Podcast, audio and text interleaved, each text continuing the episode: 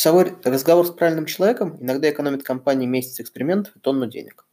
Бывший конкуренты расскажут, какие он использовал каналы привлечения и сколько них стоил новый пользователь.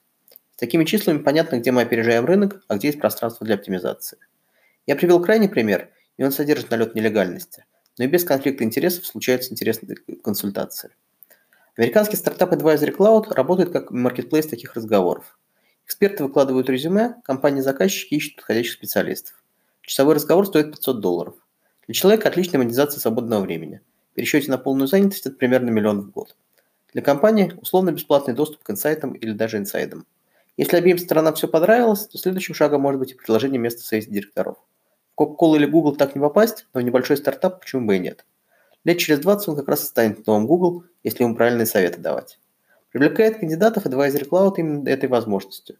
Совет директоров ждет тебя, на всех баннерах нарисовано. Доступ на сервис для компании бесплатен. Эксперт платит 200 долларов вступительный взнос и еще 200 ежемесячной подписки. При оплате на год скидка. Никаких комиссий с платежей Advisory Cloud не берет, расходы отбиваются при одной консультации в месяц, а при попадании в совет директоров просто становятся незначимыми. Это была презентационная часть, так ссылцы рассказывают. На практике контора – чистая разводка наивных экспертов. Стартап вообще не занимается приключением заказчиков, просто берет деньги и ничего не делает. 400 долларов доход с осторожных, 2000 с экономных, Промежутки те, кто не отпишутся с первого месяца. Отличный бизнес. Мошенников в интернете много. Я не о каждых пишу.